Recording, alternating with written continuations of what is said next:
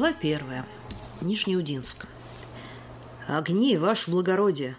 «Что?» – не понял Арцулов, на всякий случай покосившись в ночную тьму, куда указывал незнакомый ему унтер-офицер, напарник по караулу. «Огни, господин капитан!» – повторил унтер, вновь тыча куда-то вдаль. А в голосе его чувствовался плохо скрытый страх. «Повстанцы, ваше благородие, сторожат!» Арцеулов пожал плечами смотрелся. Сквозь темень, опустившуюся на Нижний Удинск и затопивший станцию, он разглядел множество огоньков, охватывавших город неровным полукольцом. «Прекратите панику, унтер!» Наконец буркнул он, морщась от налетевшего ледяного ветра. «Вечно вам по станции мерещится. Давайте лучше пройдемся, а то заледенеем». Капитан одернул свой черный полушубок и решительно зашагал вдоль эшелона. Но унтер не унимался. Он заспешил следом, стараясь не отстать от Арцулова. «Так костры же!» — выкрикнул он. «По всем сопкам костры!» «Это легионеры!» Не особенно уверенно возразил Арцулов, вновь кривясь от холода. В полночь, когда они заступали на пост, было минус двадцать девять, а теперь мороз перешагнул через 30-градусную отметку. не медленно возразил Унтер. «Чехи они у самой станции костры жгут. Дальше боятся. Дальше эти». «Да ну и черт с ними!» — вконец разозлился капитан, резко останавливаясь и с трудом удерживаясь, чтобы не врезать напарнику прямо по перепуганной физиономии. «Бежать вздумал, сволочь! Своих увидел!» «Бежать!» – пробурчал унтер-офицер и бросил злобный взгляд на капитана. «Как же убежишь? Я ведь, как и вы, черный гусар. Они меня сразу...» Арцулов повернулся к унтеру спиной и зашагал дальше. Эшелон был огромен, и чтобы обойти его, требовалось больше получаса. Впрочем, были они здесь не одни. Еще двое шли навстречу, едва заметные в тусклом свете станционных огней – Несмотря на лютый голод и панику, караульная служба неслась исправно. Начальник штаба Верховного генерал Зинкевич приказал ставить в караулы лишь офицеров и особо надежных унтеров. Многие ворчали. Арцулов отнесся к приказу спокойно. Здесь, в ночной тьме, окруженной мигающими огоньками повстанческих костров, исчезало томящее чувство западни – которая не покидала его за бронированными стенами поезда верховного правителя адмирала Колчака. В конвой Верховного Арцулов попал три месяца назад, сразу после госпиталя. Точнее, адмирал приказал зачислить капитана в свой конвой. Еще в апреле прошлого 19 года, когда Арцулов, тогда еще поручик, вместе с полковником Кришином Алмазовым прорывался через Красный фонд у Царицына и доставил секретную депешу от главкома вооруженных сил Юга России. Очевидно, Верховный решил дать молодому офицеру своеобразный отдых, а может и украсить свой конвой ветераном ледяного похода и анинским кавалером. Но Арцеулов попросил лишь недельный отпуск, чтобы разыскать в Омске жену, а затем уехал на фронт. Он был зачислен в корпус капеля в самый разгар боев на Каме и воевал всего неделю, после чего потянулись месяцы госпиталей. В сентябре капитан вновь был зачислен в конвой Верховного и с тех пор, несмотря на несколько рапортов и личную беседу с адмиралом, служил в охране ставки. Впрочем, с начала декабря Арцулов уже не просился на фронт. Фронт сам нашел его, охватывая цепочкой ночных костров. Капитан козырнул, поравнявшемуся с ним патрулю, и ускорил шаг – Холод, несмотря на полушубок, становился почти невыносимым. Унтер вновь заспешил, притопывая на ходу, и капитан мельком подумал, что надо распорядиться выдавать караульным валенки. Внезапно, где-то вдали, среди окружавших станцию сопок, резко ударила пулеметная очередь. Арцулов замер, но вокруг было тихо. «Стреляют, ваш бродь!» Унтер был уже рядом и привычно ткнул рукой в толстые рукавицы куда-то в ночную тьму. «Не сунутся», — уверенно заявил Арцулов. «Не нас побоятся, так Чехов». «И не холодно им», — каким-то суеверным тоном заметил Унтер. «Словно медведи». Арцеулов на секунду задумался. Повстанцы, равно как и другая красная сволочь, слабо ассоциировались у него с людским родом. И мысль о том, что повстанцы тоже должны мерзнуть на 30-градусном морозе, как-то не приходила ему в голову. «Да ну и пусть мерзнут, сволочи!» – рассудил он. «Хоть бы все перемерзли!» «И волков не боятся!» – тем же тоном продолжал Унтер. «Волков?» – удивился капитан. Как и всякий горожанин, он помнил волков лишь по детским сказкам и редким посещением разъездного зверинца. «Ну так волки же! Расплодилась в войну!» В голосе Унтера чувствовалось недоумение по поводу непонятности офицера. «Зима опять же!» «А, ерунда!» – отмахнулся Арцулов. «Они на винтовку не сунутся». «Как же не сунутся?» Вот их высокоблагородие полковник Белоногов тоже так думал. «Что?» – дернулся Арцулов. «Что ты сказал?» Арцулов неплохо знал Белоногова и немного завидовал ему. Белоногов был высок, красив и, к тому же, как рассказывали, был прекрасным спортсменом. Капитан слыхал, что Белоногова очень ценил Верховный и держал, как говорили, для самых опасных поручений. «Что случилось с Белоноговым?» – поинтересовался он, заметив, что Унтер молчит. «Да нашли его сегодня», – проговорил тот. «Да почти сразу за станцией. Только по полушубку и узнали. Так одни клочья остались. Говорят, он вчера ночью хотел уйти. И следы вокруг. Ни одного людского. Бред какой-то». Капитан знал, что такое смерть на войне, но гибель от волчьих клыков казалась ему особенно жуткой. Но почему же он не стрелял? Ведь вчера было тихо. Тот и оно, что не стрелял, буркнул Унтер. Волки. А хорошо, если просто волки. Прекратите, вконец созлился Арцулов и молча зашагал дальше вдоль казавшегося бесконечным эшелона. Дурацкий разговор этот окончательно вывел его из равновесия. Если Унтер не врал, то Белоногов пытался уйти, скорее всего, не по своей воле. Такие люди не дезертируют. К тому же уходить ночью не имело смысла. Проще было сделать это среди бела дня, просто отлучившись на станцию и затерявшись среди чешских эшелонов. Значит, их положение настолько невеселое, что адмирал послал с каким-то заданием своего самого надежного офицера. И, как выяснилось, послал на верную смерть. Но почему полковник не стрелял? Может, задание было настолько секретное, что он не имел права обнаруживать себя. Но все равно получалось что-то несуразное. Сменившись, Арцулов долго грелся в гудящей печке. А затем направился в свое купе, решив поспать до рассвета. Но еще в коридоре заметил, что дверь купе отодвинута, изнутри стелется папиросный дым и слышатся чьи-то голоса. Кажется, к ним заглянули гости, и поспать вряд ли придется.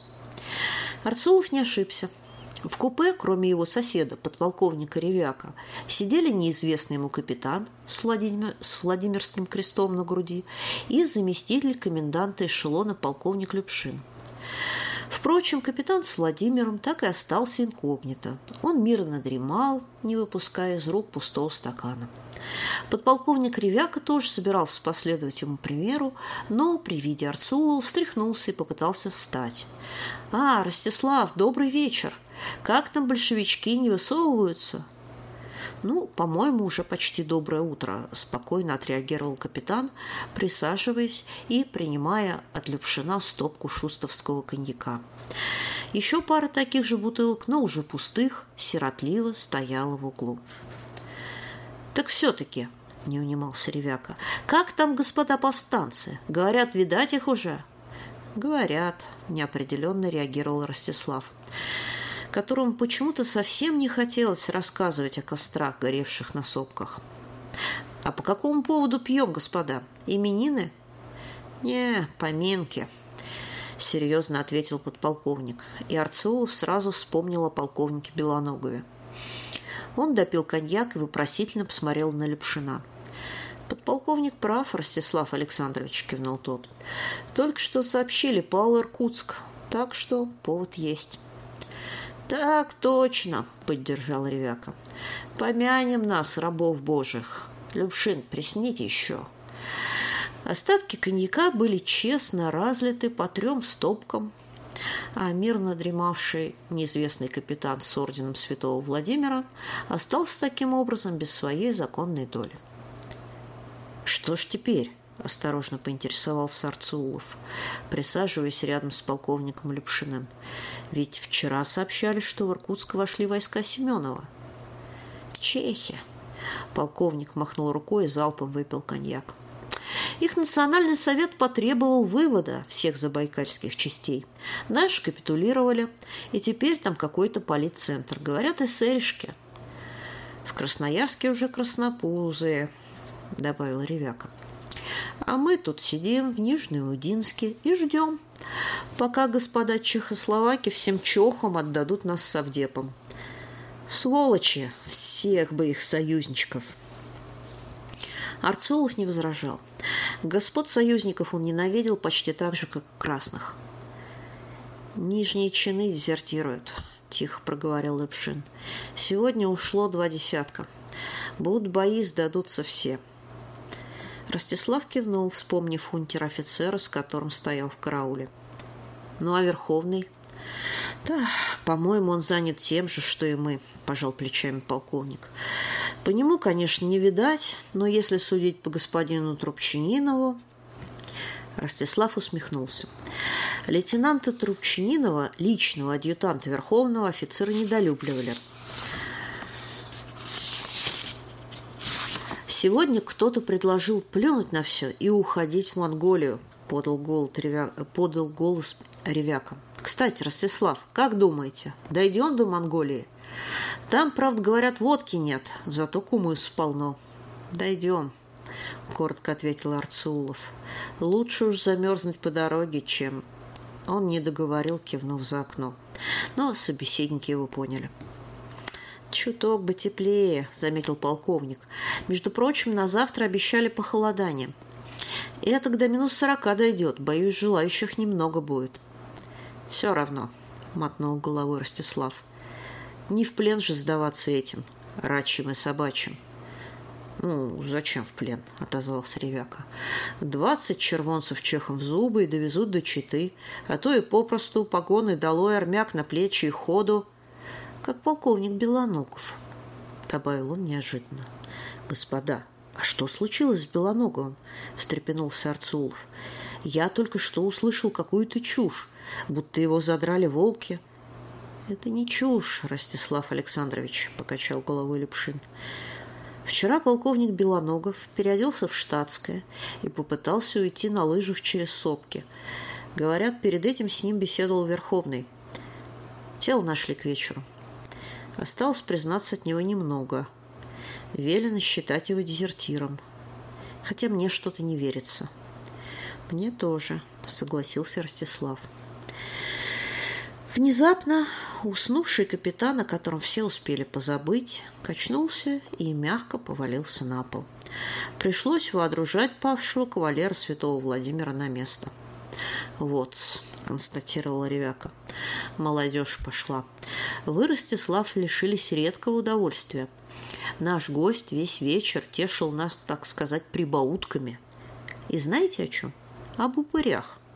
Точнее, о краснопузых упырях. Бред равнодушно отозвался Арцулов. Ну, излагал он знатно, вступился за капитан Лепшин. Это и поверить можно. Вы ведь на Каме были, Ростислав Александрович? Арцулов кивнул. Страшные бои на Каме он забыть не мог. Тогда, весной девятнадцатого, победа казалась почти что рядом. Ну, служил он, как и вы, у капеля – продолжал полковник, оказался на реке Белой, как раз там, где ударил Фрунзе. Так вот, представьте себе, он утверждает, что прорыв осуществлял отряд «Извините вампиров».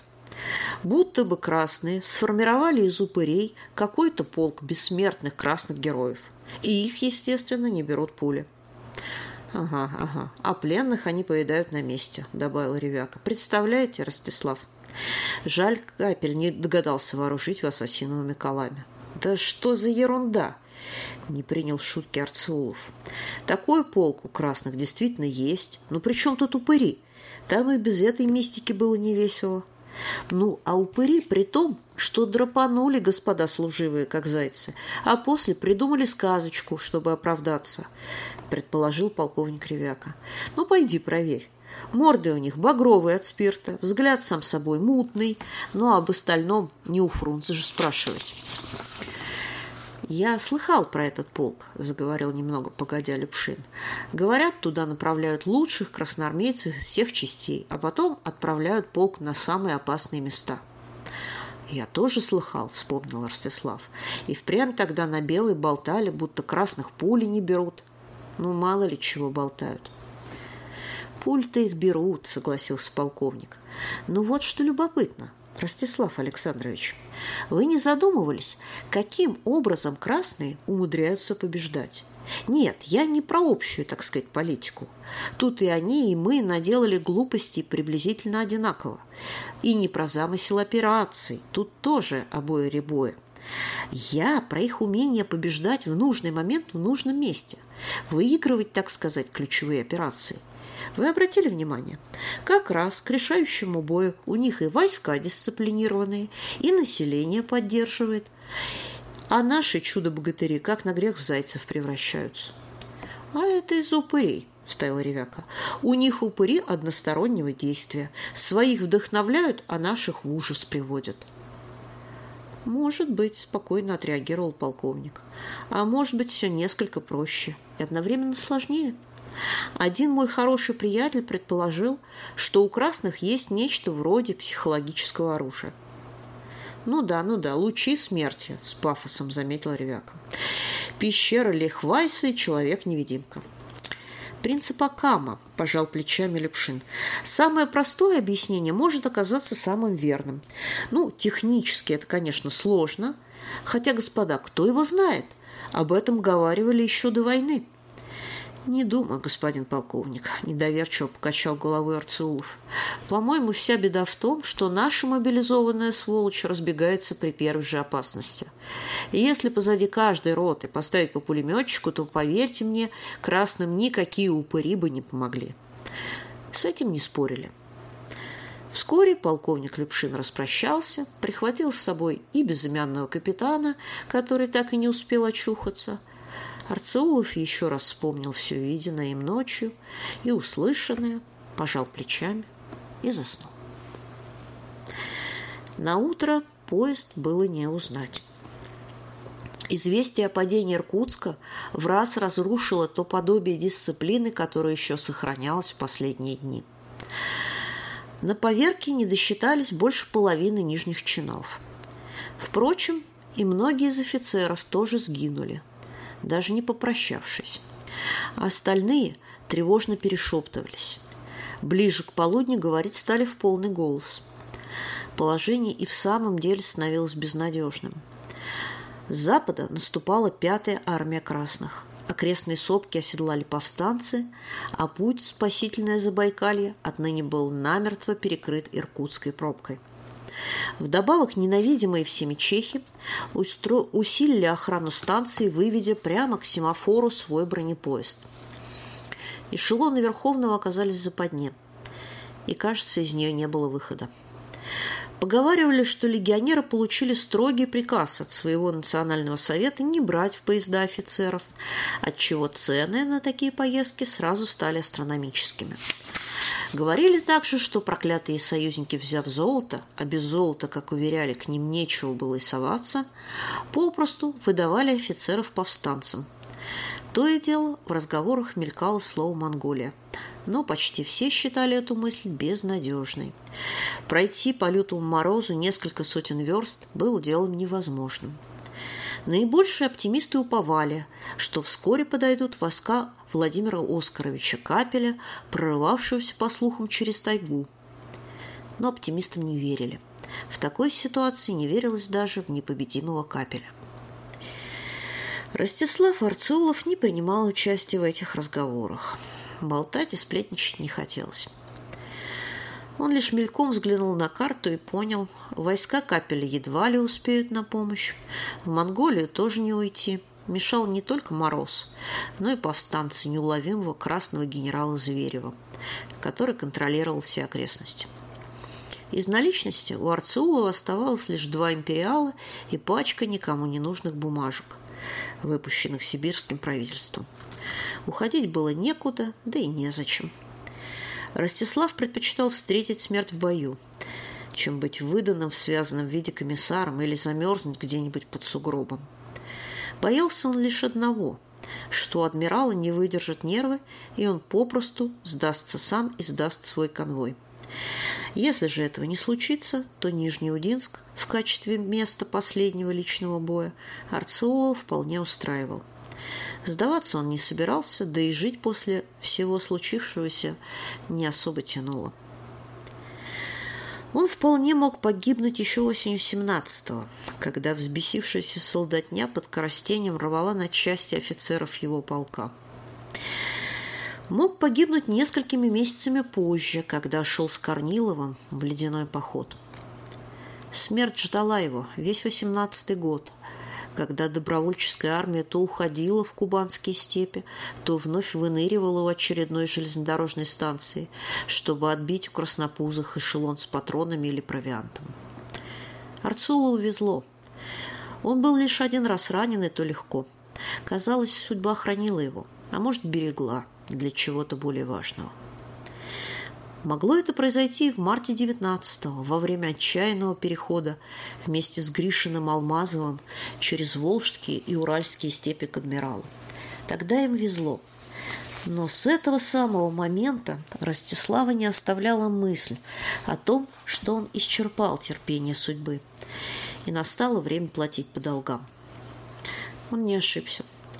Отказавшись служить в конвое Верховного, он подал рапорт с просьбой отправить его в корпус капеля. Вместе с ним на фронт поехала его жена Ксения, которую он чудом нашел в переполненном беженцами Омске. Ксения была медсестрой и за летние бои 17-го имела солдатский егорий и, несмотря на уговоры мужа и подруг, не желала отсиживаться в тылу. Он лежал за пулеметом у высокого берега Белой, когда снаряд разорвался где-то совсем рядом. И, захлебнувшись кровью, Ростислав потерял сознание. Через месяц в Екатеринбурге, когда он уже стал выздоравливать, в госпитале началась эпидемия тифа. Его спасла Ксения, не отходившая от мужа все самые тяжелые дни. Она буквально вытащила его из черного забытия – а затем, когда кризис уже миновал, Ростислав увидел, что жены рядом нет. Три дня ему не говорили правды, а на четвертый все было кончено. Ксения Арцулова сгорела от тифа и была уже похоронена в огромной братской могиле неподалеку от госпиталя. После этого Арцулову было уже почти все равно, жить или не жить. Почти потому что он не считал возможным дешево продавать свою жизнь. Он был офицером императорской армии и без лишней скромности ценил свою жизнь в сотню, а то и в полторы красных уродов, которых он поклялся захватить с собой. Правда, в бою вести подобный счет было нереально. Но Арцеулов считал, что не выбрал еще и половины. А еще ему хотелось дожить до 25. Он родился в феврале и втайне надеялся хоть как-то протянуть оставшиеся полтора месяца. И так бежать было некуда и незачем. А Ростислав, убедившись, что наступившей паники его скромно особо никого не интересует, поудобнее устроился на полке и стал равнодушно глядеть в потолок, не без иронии прислушиваясь к доносившимся до него обрывкам разговоров в которых все чаще поминались чехи, империалы и иркутский парицентр. Его соседа, подполковника Ревяка, не было. Исчезли и его вещи. Ростислав вспомнил вчерашнюю фразу о двадцати червонцах. Червонцы у Ревяка, насколько он знал, водились. Подполковнику везло в карту. Говорили, везло неспроста.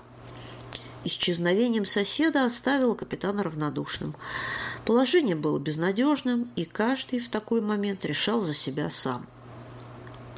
Ближе к полудню в купе заглянул подкуп полковник Лепшин и сообщил, что, по слухам, адмирал передал всю власть в Сибири Семенову, а чехи, и это уже не по слухам, собираются с завтрашнего дня поставить свою охрану к золотому эшелону.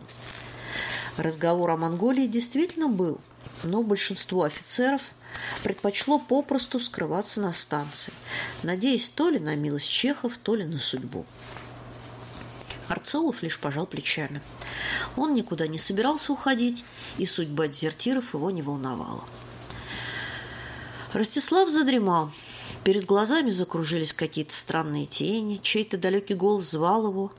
И вдруг он почувствовал, что не лежит, а сидит на своей койке, а само купе залито ярким, мигающим светом. А вот напротив, на пустой койке подполковника Ревяка сидит молодая женщина в легком белом платье, таком нелепом среди сибирской зимы. «Ксения!» — усмехнулся Арцеулов, сообразив, что спит. Во сне он часто видел покойную жену, но те сны уносили его в мирное, довоенное время. И, увидев себя в уже надоевшем за эти месяцы купе, он немного удивился. «Ксения!» – тихо повторил он, желая, что сон продолжался бы как можно дольше. Жена, казалось, услыхала его и улыбнулась. Но глаза ее оставались печальными и полными болью, такими, какими запомнил их за долгие недели своей болезни. «Мы скоро увидимся», — добавил он, постаравшись тоже улыбнуться. Мельком Арцулов подумал о том, как он сам выглядит в этом сне, и пожалел, что в купе нет зеркала. «Нет, Слава», — жена покачала головой. «Нет, не скоро». «Скоро», даже во сне Арцулов помнил, что творилось за железными стенами поезда. Знаешь, боюсь, не дотяну до юбилея. Ну ничего, раньше встретимся. Ксения еще раз покачала головой, и улыбка ее исчезла. Ты будешь жить долго, Слава. Когда ты умирал, я отмолила тебя. Ты должен выжить. Будет трудно, но тебе помогут. А сейчас мне пора. Кто поможет? Арцулов настолько удивился, что даже на мгновение забыл, что спит и видит сон. «Тебе поможет тот, кто уже помог тебе, хотя и желал зла. Тебе поможет тот, кому помог ты, хотя и забыл об этом. И, наконец, тебе поможет тот старый друг, с которым ты уже не надеешься увидеться». «Постой, постой!» Ростислав окончательно растерялся. Но молодая женщина грустно улыбнулась и медленно встала. Мне пора, Слава. Прощай. И обязательно надень мой перстень, тот самый, помнишь? Но ведь... Ростислав хорошо помнил старинный перстень. Большой, серебряный, с чернью который достался жене от каких-то давних предков. Перстень был мужской, и Ксения никогда не надевала его на руку, но носила с собой – в свое время Арцеулов, не верящий ни в чох, ни в вороний грай, изрядно подшучивал над этой привычкой, считая ее чем-то вроде шаманства. Да, перстень он помнил очень хорошо, но надеть его никак не мог. Серебряная безделушка, которой так дорожила Ксения, была похоронена вместе с ней в братской могиле неподалеку от Екатеринбургского госпиталя. Он узнал это от врача, который передал ему то немногое, что осталось от вещей покойной жены. Странный, мигающий свет в купе вдруг стал невыносимо ярким. Ростислав прикрыл глаза ладонями и тут почувствовал легкий толчок в плечо. Он открыл глаза и увидел все то же купе. В окошко, сквозь заиндевевшее стекло, светило совершенно обычное зимнее солнце. А перед Ростиславом, чуть наклонившись, стоял вестовой в форме черного гусара. «А?» встрепенулся Арцеулов, с облегчением убеждаясь, что это был сон. «Извините, господин капитан», — вестовой стал по стойке смирно. «Стучал к вам, но вы не отвечали. Сморила вас, видать». «Да-да». Капитан вскочил, соображая, что спать среди бела дня на службе, в общем-то, не полагается. «Слушаю вас, унтер-офицер». «Вас к Верховному, господин капитан». Арцеулов вздрогнул. То, что он мог понадобиться адмиралу в такой момент, показалось ему каким-то недоразумением. Он хотел было переспросить Вестового, но решил все же этого не делать. В конце концов, отчего бы Верховному не вызвать одного из офицеров конвоя? Хотя все эти месяцы Арцулов бывал на аудиенции всего один раз, еще в октябре, после очередного рапорта с просьбой направить его на фронт.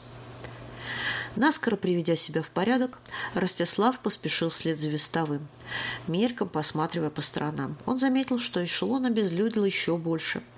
Стоявшие на постах часовые исчезли, а встречавшиеся на пути офицеры то и дело забывали козырять в ответ на приветствие. Арцулов почувствовал позабытый холодок. Похоже, это был действительно конец. Ставка Верховного попросту разбегалась, и к вечеру здесь едва ли удастся собрать боеспособную роту. Далекие костры на сопках, видимые им ночью, внезапно перестали быть чем-то абстрактным. Наверное, если бы не чехи, повстанцы уже были бы здесь. В приемной у Верховного, впрочем, все оставалось по-прежнему. У двери стоял офицерский караул, а в кресле адъютанта все так же сидел лейтенант Трюбчининов. Услыхав шаги, он поднял глаза, и Ростислав заметил, что молодой офицер смертельно бледен. Трубчининов, и это знали все, пил крепко, но теперь он был трезв – и эта странная неживая бледность на всегда румяном и самодовольном лице адъютанта не понравилась Арцеулову даже больше, чем все происходящее на станции. Трубчининов тихим, невыразительным голосом попросил его минуту обождать, затем скрылся в кабинете, почти сразу вернулся и попросил его зайти. Арцулов хорошо помнил кабинет Верховного – украшенный огромным Андреевским флагом с гигантским столом из умаренного дуба и раскладной английской койкой у окна. Внешне здесь ничего не изменилось. Да и Верховный, насколько успел заметить Арцулов, выглядел по-прежнему. Лицо его было тщательно выбрито, волосы аккуратно разделены вечным офицерским пробором, разве что обычно яркие губы стали какими-то серыми, а под глазами легли темные круги. Услыхав рапорт капитана, Верховный лишь кивнул, не поднимая головы. Он сидел за столом и смотрел невидящими глазами прямо перед собой. Прошла минута, затем другая. Арцулов уже хотел напомнить о себе. И вдруг адмирал внезапно поднял голову и пружинисто встал. «Какое сегодня число, капитан?» Вопрос был настолько неожиданным, что на мгновение Арцулов лишился дара речи. Казалось невероятным, что Верховный потерял счет времени. Впрочем, Ростислав быстро пришел в себя. 4 января, ваше высокопревосходительство, если по большевистскому календарю. Ладно, лицо адмирала дернулось. Сойдет и большевистский. Значит, у вас три дня, капитан. К седьмому числу вы должны быть в Иркутске. Ростислав автоматически проговорил. Так точно! Мельком соображая, как можно попасть в Иркутск из, Нижне... из Нижнеудинской западни. В Иркутске вы найдете генерала Ирмана. Он начальник научного отдела военного министерства. Запомнили? Арцулов вспомнил коньяк и рассказ Лепшина. Со вчерашнего дня в Иркутске не было никакого военного министерства. Там заправлял эсеровский политцентр, который едва ли окажет ему помощь в розысках совершенно неизвестного генерала. Похоже, адмирал подумал так же. Я все знаю, капитан, но вы должны найти генерала Ирмана. В любом случае. Найти и передать ему мое письмо. Вы меня поняли? Так точно, повторил Арцулов и замолчал, видя, что Верховный собирается продолжать. В письме будет только условный знак. На словах передадите следующее. Приказываю завершить проект Владимир Мономах – Руководитель проекта прибудет к 20 января. В случае неудачи все должно быть уничтожено. Повторите, капитан. Арцеул слово в слово повторил послание. Адмирал несколько секунд стоял неподвижно, затем поднял глаза на Ростислава. А во взгляде адмирала скользнуло что-то похожее на удивление. «Вам что-нибудь не ясно, господин Арцеулов?» «Извините, ваше превосходительство», – заспешил Арцулов, которому было не ясно ни что-нибудь, а абсолютно все, от начала до конца. «Я найду генерала Ирмана». «Совершенно верно», – резко перебил его Верховный. «Вы должны найти его, живым или мертвым». «Если он будет мертвый», – невольно усмехнулся Ростислав, – «он вряд ли сможет выполнить ваш приказ». «Да, конечно». Адмирал тоже улыбнулся, и лицо его на миг потеряло обычную суровость. «Извините, капитан зарапортовался. Если Ирмана не будет в живых, Слышите, только в этом случае найдите полковника Лебедева. Он тоже служит в этом же управлении министерства. Больше об этом никто не должен знать. Еще вопросы? В послании сказано в случае неудачи. Как это понимать? А вам незачем это понимать. Лицо адмирала вновь застыло, и его маленькие серые глаза впились в Ростислава. Ваше дело, капитан, точно передать все Ирману. Впрочем, если он будет столь же непонятлив, под неудачей я имею в виду неудачу самого проекта. Затем, если руководитель не прибудет 20 января, или возникнет опасность захвата объекта красными, или еще кем-либо, до 20 января уничтожать проект я запрещаю. Запомнили? Так точно, в третий раз отчеканил Арцеулов. Хорошо сухо произнес адмирал, отворачиваясь и глядя куда-то в сторону. Имейте в виду, я уже посылал полковника Белоногова. Похоже, красные что-то знают об этой операции. Желаю вам быть более осторожным. Возьмите письмо. Письмо было небольшим, без конверта, в половину обычного и даже без какой-либо надписи на обратной стороне. Арцулов успел заметить, что в самом письме никак не больше трех строчек. «Я не запечатывал его», – продолжал Верховный. «Прочтите и выучите наизусть. Но уничтожать его только в самом крайнем случае. Без письма Ирман может вам не поверить». Арцулов кивнул и спрятал листок в нагрудный карман своего английского френча. «Мы с вами, наверное, больше не увидимся», – внезапно сказал адмирал. Но в любом случае я рад, что все эти месяцы рядом со мной был такой отважный и преданный офицер, как вы. Прощайте, господин капитан. Арцулов козырнул и, щелкнув каблуками, вышел из кабинета. Он понял, что Верховный уже не верит в продолжение борьбы. Значит, никакой Монголии не будет. Что ж, в этом случае приказ адмирала оставлял ему хоть какой-то смысл дальнейшего существования, по крайней мере, до 20 января, когда должен быть завершен совершенно неведомый ему проект Владимир Мономах. Он шел по коридору, не обращая внимания на царявшую вокруг суматоху и не откликаясь на вопросы – кто-то из знакомых офицеров уже успел узнать об аудиенции и спешил поинтересоваться случившимся. Арцулов качал головой. Теперь каждый час был дорог. Нужно было покинуть поезд, пока это было возможно. Не удержавшись, он выглянул в окно и вздрогнул. Прямо у эшелона в нескольких шагах стояла ровная и плотная цепь легионеров. Веселые парни в теплых полушубках, довольно скались, поглядывали на поезд Верховного. Очевидно, в последний час многое изменилось, и все люди, оставшиеся с адмиралом, оказались в западне. Зайдя в купе, Арцеулов первым делом запер дверь и вытащил из нагрудного кармана письмо. Он не ошибся, в нем было всего три строчки. Наверху стояло «Генералу Ирману, лично». Внизу была хорошо известна ему подпись Верховного. А посередине вначале Ростислав ничего не понял, затем вчитался и, наконец, до него дошло. Единственная строка странного письма гласила «Рцы, мыслите в покой». Для пароля адмирал от чего-то воспользовался названием трех букв церковно-славянского алфавита – что ж, очевидно, загадочный генерал Ирман должен был иметь об этой тарабарщине куда более точное представление. Надо было собираться. Мелькнула мысль, что письмо неплохо было бы зашить куда-нибудь в подкладку Френча, но времени не было. И Ростислав вновь спрятал его в нагрудный карман.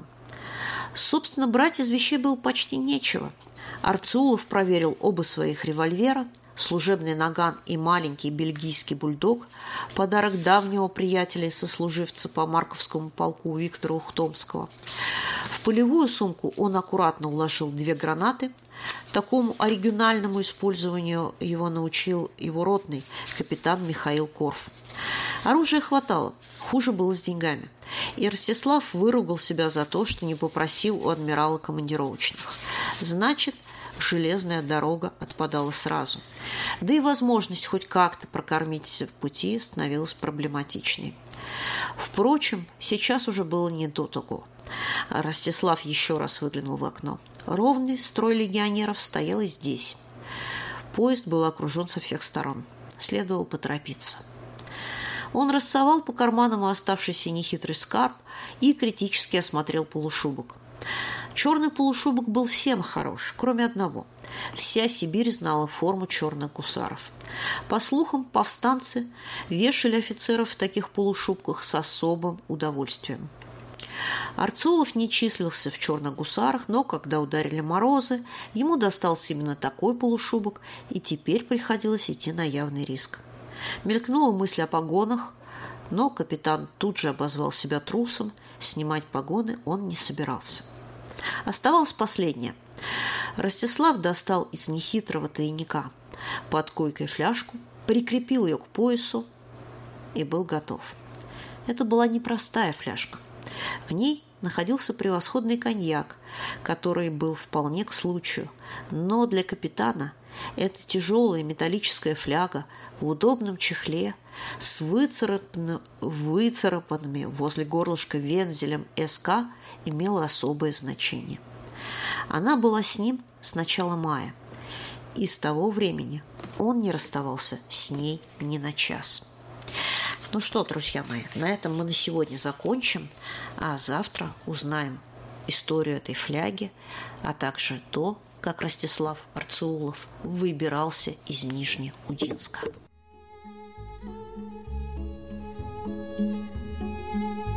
Удинска.